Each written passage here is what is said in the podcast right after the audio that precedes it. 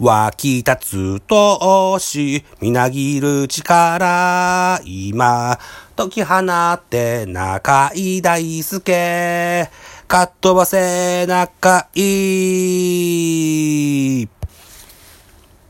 はい。ということで、ザボでございます。今日はですね、引退選手メーカー中井大輔特集してみたいと思います。一つよろしくお願いいたします。えー、まずこの音源をラジオトークミドル巨人くんに先にアップいたします。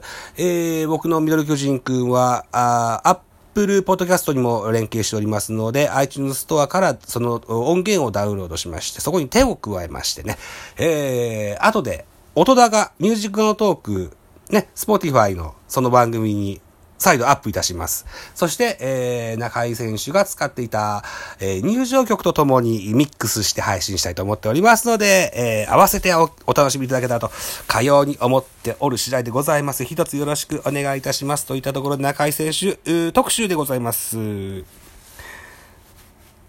えー、記録ずくめの男中井大輔。1989年10月27日生まれの32歳、身長183センチ、体重88キロの現在でございます。えープロ入団前、三重県立宇治山田商業高校時代、えー1年夏からショートのレギュラーに定着いたしました。また1年の秋からはレフト兼投手として活躍いたしました。えー、プロ入り後、巨人でもですね、えーショート、セカンド、レフト、ファーストなど、いろんなポジションを守らされたあ中井選手。もう高校の時はこんな形になっております。はい。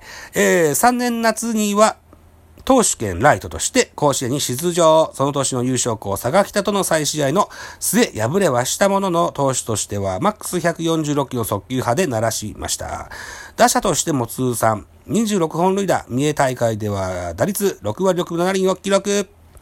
同校の先輩、元広島、巨人、西部で活躍した江藤明2世とも呼ばれました。2007年高校生ドラフト、巨人から3巡目で指名を受けまして、10月31日契約金5000万、年俸540まで仮契約に至ります。背番号94。新人合同練習には内野外野の両グラブを用意して参加いたしました。えー1年目、えー2008年にはフレッシュオールスターで、えー4番、ショートして出場しまして、本塁打、三塁打など3安打放ちまして優秀選手賞を受賞。2年目の2009年、背番号94から61に変更。登録も内野手の登録となりました。2009年1月にチームのスター選手、高橋由伸の合同自主トレに参加いたしまして、えー、高卒2年目にして春季キャンプでは1軍参加といった形になりました。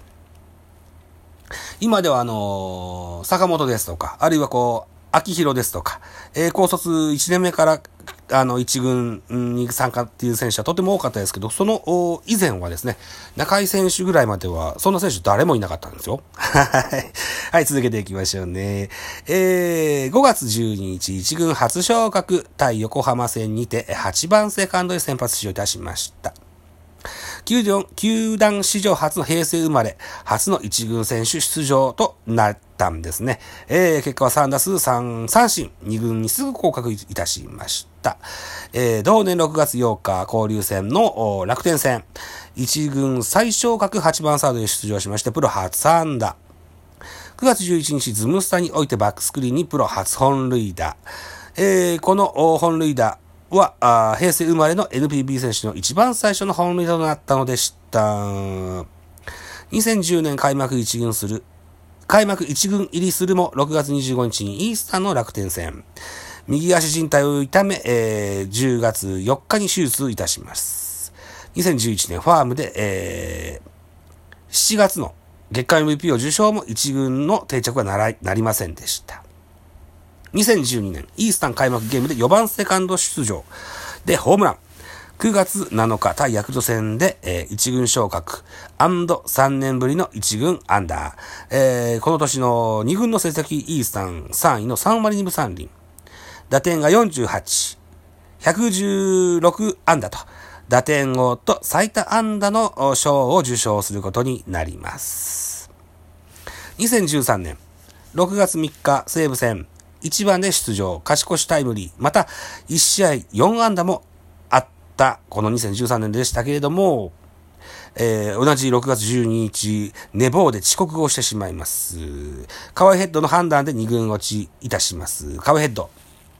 えー、と、鬼軍曹としておなじみです。はい。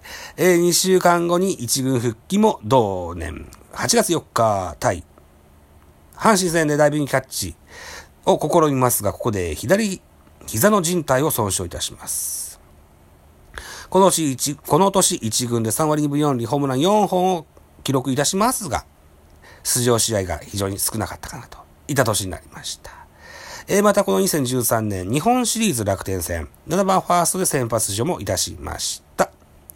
2014年には3度目の背番号の変更、えー、61から36に変えます。2014年5月25日、えー、対日本ハム戦、増井選手から人生初のサヨナラアンダーをヒサヨナラヒットを記録いたします。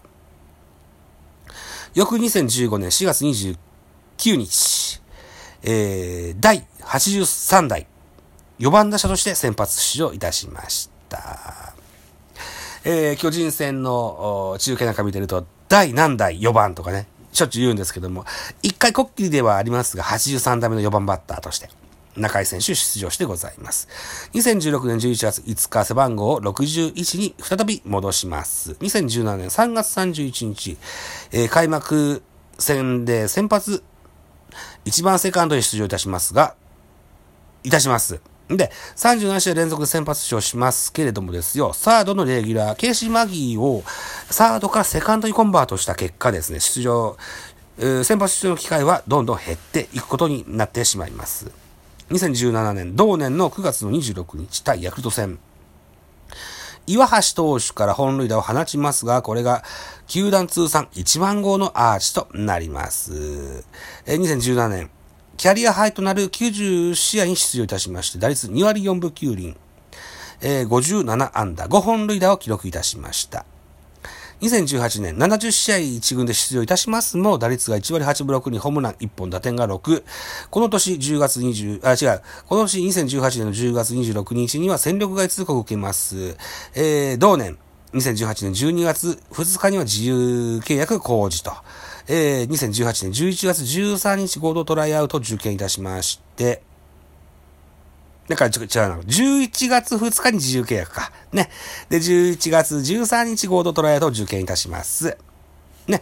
で、2018年の11月20日、横浜 DNA ベイスターズが獲得発表。年俸は1200万円、背番号は0といった形で契約がまとまります。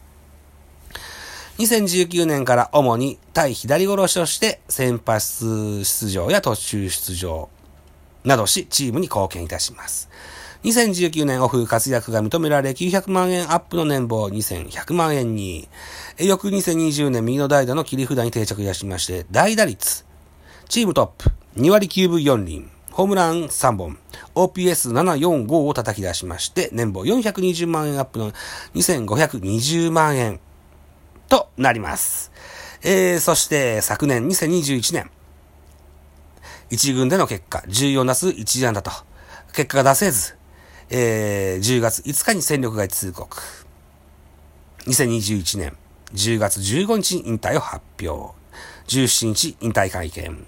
20日、古巣巨人戦で引退試合を取り行うことになります。このゲーム、巨人の畑から中井大輔、ライトマンヒットを放ちます。引退セレモニーでは、バックスクリーンに引退を記念する映像流れます。えー、ベイスターズから佐野、宮崎、伊藤光、それから田代コーチの4名が映し出されます。巨人からは、小林誠司、松原聖也、立岡総一郎、元監督、高橋義信の4名が映し出され、え中井大輔、大坪涙で感謝を伝えました。本年2022年から DNA のゲームアナリスト、過去スコアラーに転職いたします。DNA では内野手出身として初めての就任となるんですね。はい。といったところで記録ずくめの男中井大輔の現役時代を振り返ってみました。えー、巨人時代。ね、先ほど言いました第83代4番バッター。そして、球団通算1万号アーチ。などはじめね、メモリアルの多い選手でございました。